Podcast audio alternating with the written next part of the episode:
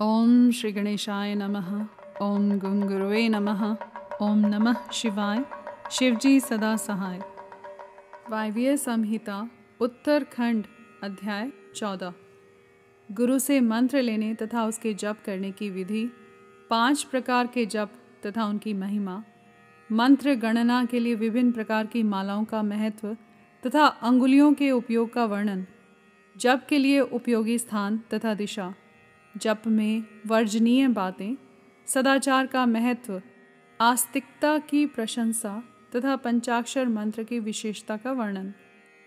महादेव जी कहते हैं, वरानने, आज्ञाहीन, क्रियाहीन, श्रद्धाहीन तथा विधि के पालनार्थ आवश्यक दक्षिणा से हीन जो जप किया जाता है, वह सदा निष्फल होता है। मेरा स्वरूप भूत मंत्र, यदि आज्ञा सिद्ध क्रिया सिद्ध और श्रद्धा सिद्ध होने के साथ ही दक्षिणा से भी युक्त हो तो उसकी सिद्धि होती है और उससे महान फल प्राप्त होता है। शिष्य को चाहिए कि वह पहले तत्ववेता, आचार्य, जपशील, सद्गुण संपन्न, ध्यान योग परायण एवं ब्राह्मण गुरु की सेवा में उपस्थित हो। मन में शुद्ध भाव रखते हुए प्रयत्नपूर्वक उन्हें संतुष्ट करे। ब्राह्मण साधक अपने मन, वाणी, शरीर और धन से आचार्य का पूजन करे। वह वैभव हो तो गुरु को भक्ति भाव से हाथी, घोड़े, रथ, रत्न, क्षेत्र और गृह आदि अर्पित करे। जो अपने लिए सिद्धि चाहता हो, वह धन के दान में कृपणता न करे। तदंतर सब सामग्रियों सहित अपने आप को गुरु की सेवा में अर्पित कर दे। इस प्रकार यथाशक्ति निश्चल भाव से गुरु की विधिवत पूजा करके गुरु से मंत्र एवं ज्ञान का उपदेश क्रमशः ग्रहण करे।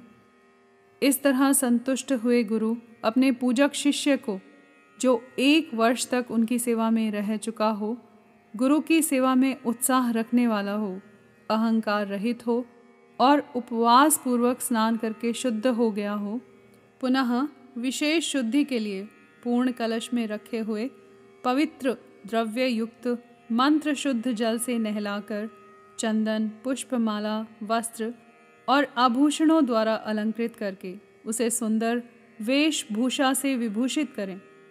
तत्पश्चात शिष्य से ब्राह्मणों द्वारा पुण्य वाचन और ब्राह्मणों की पूजा करवाकर समुद्र तट पर, नदी के किनारे, गौशाला में, देवालय में, किसी भी पवित्र स्थान में अथवा घर में सिद्धिदायक काल आने पर शुभ तिथि, शुभ नक्षत्र एवं सर्व दोष रहित शुभ योग में गुरु अपने उस शिष्य को अनुग्रह पूर्वक विधि के अनुसार मेरा ज्ञान दे।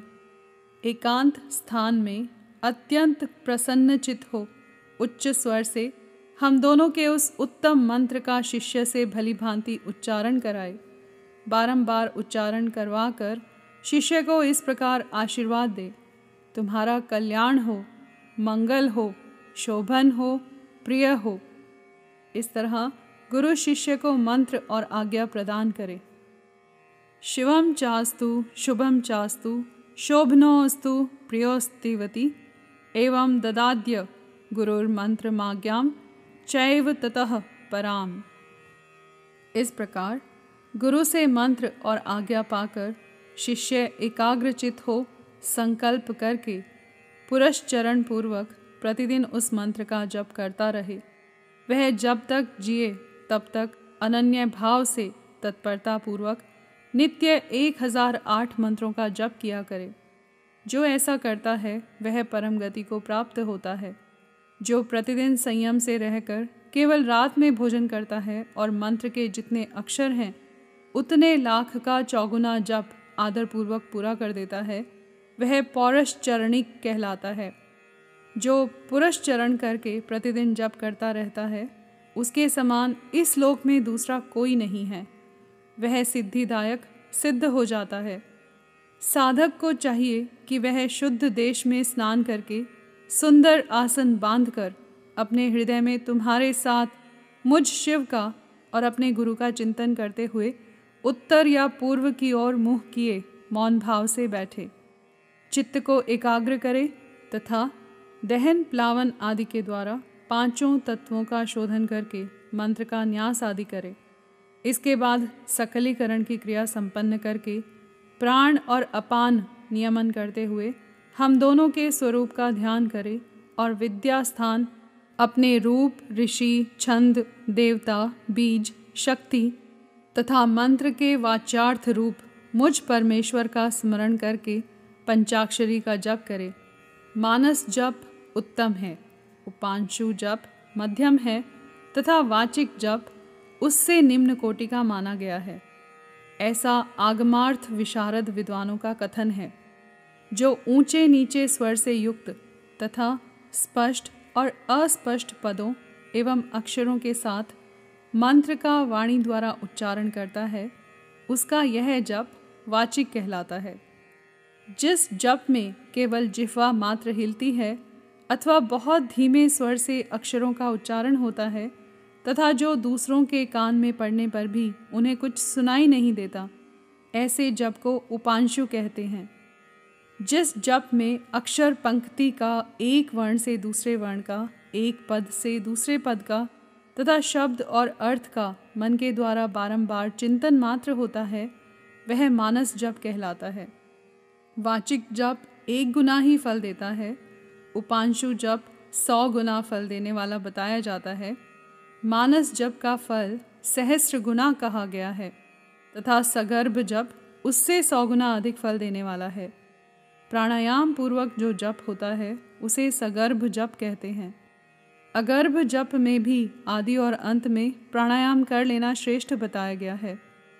मंत्रार्थ वेता बुद्धिमान साधक प्राणायाम करते समय चालीस बार मंत्र का स्मरण कर लें। जो ऐसा करने में असमर्थ हो, वह अपनी शक्ति के अनुसार जितना हो सके उतने ही मंत्रों का मानसिक जप कर ले। पाँच, तीन अथवा एक बार अगर्भ या सगर्भ प्राणायाम करें। इन दोनों में सगर्भ प्राणायाम श्रेष्ठ माना गया है। सगर्भ की अपेक्षा भी ध्यान सहित जप सहस्र गुना फल देने वाला कहा गया है। इन पाँच प्रकार के जपों में से कोई एक जप अपनी शक्ति के अनुसार करना चाहिए। अंगुली से जप की गणना करना एक गुना बताया गया है। रेखा से गणना करना आठ गुना उत्तम समझना चाहिए। पुत्र जीव, यानी जिया पोता के बीजों की माला से गणना करने पर जप का दस गुना अधिक फल होता है। शंख के मनकों से सौ गुना, मूँगे से हज़ार गुना स्फटिक मणि की माला से दस हज़ार गुना, मोतियों की माला से लाख गुना, पद्माक्ष से दस लाख गुना और सुवर्ण के बने हुए मनकों से गणना करने पर कोटि गुणा अधिक फल बताया गया है। कुश की गांठ से तथा रुद्राक्ष से गणना करने पर अनंत गुने फल की प्राप्ति होती है। तीस रुद्राक्ष के दानों से बनाई गई माला जब कर्म में धन देने वाली होती है। सत्ताईस दानों की माला पुष्टि दायनी है और पच्चीस दानों की माला मुक्तिदायिनी होती है। पंद्रह रुद्राक्षों की बनी हुई माला अभिचार कर्म में फलदायक होती है। जब कर्म में अंगूठे को मोक्षदायक समझना चाहिए और तर्जनी को शत्रुनाशक। मध्यमा धन देती है और अनामिका शांति प्रदान करती है। 108 दानों की माला उत्तमोत्तम मानी गई है। 100 दानों की माला, उत्तम और 50 दानों की माला मध्यम होती है। चौवन दानों की माला मनोहारिणी एवं श्रेष्ठ कही गई है। इस तरह की माला से जप करें। वह जप किसी को दिखाए नहीं। कनिष्ठ का उंगली, अक्षरणी यानी जप के फल को क्षरित, नष्ट न करने वाली मानी गई है। इसलिए जप कर्म में शुभ है। दूसरी उंगलियों के साथ अंगुष्ठ द्वारा जप करना चाहिए, क्योंकि अंगुष्ठ के बिना किया हुआ जप निष्फल होता है। घर में किए हुए जप को समान या एक गुना समझना चाहिए। गौशाला में उसका फल सौ गुना हो जाता है। पवित्र वन या उद्यान में किए हुए जप का फल सहस्र गुना बताया जाता है।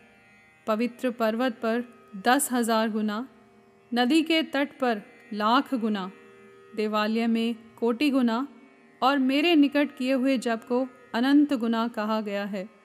सूर्य, अग्नि, गुरु, चंद्रमा, दीपक, जल, ब्राह्मण और गौ के समीप किया हुआ जप श्रेष्ठ होता है।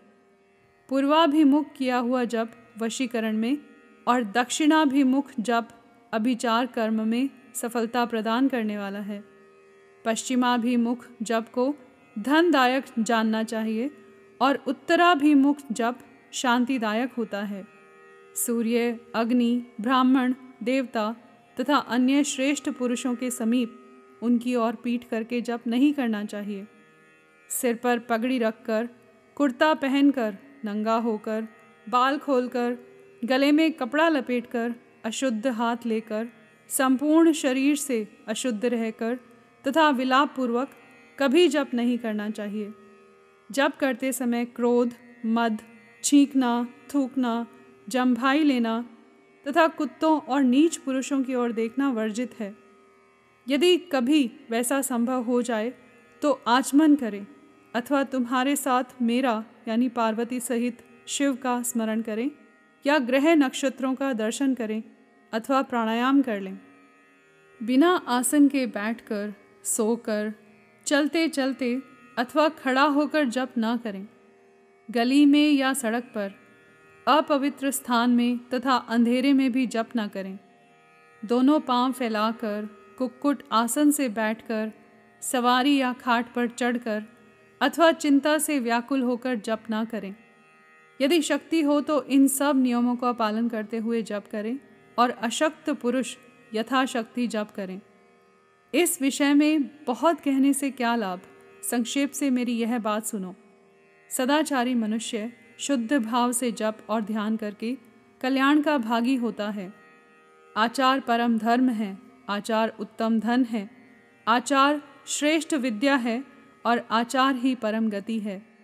आचारहीन पुरुष संसार में निंदित होता है और परलोक में भी सुख नहीं पाता, इसलिए सबको आचारवान होना चाहिए। आचार परमो धर्म, आचार परमम धनम। आचार परमा विद्या, आचार परमा गति। आचारहीन पुरुषो लोके भवती निंदितः परत्र च सुखी न, स्यात् समादाचारवान भवेत। वेदज्ञ विद्वानों ने वेद शास्त्र के कथनानुसार, जिस वर्ण के लिए जो कर्म विहित बताया है, उस वर्ण के पुरुष को उसी कर्म का सम्यक आचरण करना चाहिए। वही उसका सदाचार है, दूसरा नहीं। सत्पुरुषों ने उसका आचरण किया है, इसीलिए वह सदाचार कहलाता है। उस सदाचार का भी मूल कारण आस्तिकता है। यदि मनुष्य आस्तिक हो तो प्रमाद आदि के कारण सदाचार से कभी भ्रष्ट हो जाने पर भी दूषित नहीं होता। अतः सदा आस्तिकता का आश्रय लेना चाहिए। जैसे इहलोक में सत्कर्म करने से सुख और दुष्कर्म करने से दुख होता है, उसी तरह परलोक में भी होता है। इस विश्वास को आस्तिकता कहते हैं। सदाचार से हीन, पतित और अंत्यज का उद्धार करने के लिए कलयुग में पंचाक्षर मंत्र से बढ़कर दूसरा कोई उपाय नहीं है। चलते फिरते, खड़े होते अथवा स्वेच्छा अनुसार कर्म करते हुए अपवित्र या पवित्र पुरुष के जप करने पर भी यह मंत्र निष्फल नहीं होता। अंत्यज, मूर्ख, मूढ़, पतित मर्यादा रहित और नीच के लिए भी यह मंत्र निष्फल नहीं होता। किसी भी अवस्था में पड़ा हुआ मनुष्य भी यदि मुझमें उत्तम भक्ति भाव रखता है तो उसके लिए यह मंत्र निसंदेह सिद्ध होगा ही। किंतु दूसरे किसी के लिए वह सिद्ध नहीं हो सकता। प्रिय, इस मंत्र के लिए लग्न, तिथि, नक्षत्र, वार और योग आदि का अधिक विचार अपेक्षित नहीं है। यह मंत्र कभी सुप्त नहीं होता, सदा जागृत ही रहता है। यह महामंत्र कभी किसी का शत्रु नहीं होता। यह सदा सुसिद्ध, सिद्ध अथवा साध्य ही रहे। सिद्ध गुरु के उपदेश से प्राप्त हुआ मंत्र सुसिद्ध कहलाता है। असिद्ध गुरु का भी दिया हुआ मंत्र सिद्ध कहा गया है। जो केवल परंपरा से प्राप्त हुआ है, किसी गुरु के उपदेश से नहीं मिला है, वह मंत्र साध्य होता है। जो मुझमें, मंत्र में तथा गुरु में अतिशय श्रद्धा रखने वाला है, उसको मिला हुआ मंत्र किसी गुरु के द्वारा साधित हो या असाधित, सिद्ध होकर ही रहता है, इसमें संशय नहीं है। इसलिए अधिकार की दृष्टि से विघ्न युक्त होने वाले दूसरे मंत्रों को त्याग कर, विद्वान पुरुष साक्षात परमा विद्या पंचाक्षरी का आश्रय लें। दूसरे मंत्रों के सिद्ध हो जाने से ही यह मंत्र सिद्ध नहीं होता। परंतु इस महामंत्र के सिद्ध होने पर वे दूसरे मंत्र अवश्य सिद्ध हो जाते हैं। महेश्वरी, जैसे अन्य देवताओं के प्राप्त होने पर भी मैं नहीं प्राप्त होता, परंतु मेरे प्राप्त होने पर वे सब देवता प्राप्त हो जाते हैं, यही न्याय इन सब मंत्रों के लिए भी है। सब मंत्रों के जो दोष हैं, वे इस मंत्र में संभव नहीं हैं, क्योंकि यह मंत्र जाति आदि की अपेक्षा न रखकर प्रवृत्त होता है। तथापि छोटे छोटे तुच्छ फलों के लिए सहसा इस मंत्र का विनियोग नहीं करना चाहिए, क्योंकि यह मंत्र महान फल देने वाला है। उपमन्यु कहते हैं, यदुनंदन, इस प्रकार त्रिशूलधारी महादेव जी ने तीनों लोगों के हित के लिए साक्षात महादेवी पार्वती से इस पंचाक्षर मंत्र की विधि कही थी, जो एकाग्रचित हो, भक्ति भाव से इस प्रसंग को सुनता या सुनाता है, वह सब पापों से मुक्त हो, परम गति को प्राप्त होता है। यहाँ पर अध्याय चौदह समाप्त हुआ। कर्पूर गौरम करुणावतारम संसार सारम भुजगेंद्रहारम सदा वसंतम हृदयारविंदे भवम भवानी सहितम नमामि।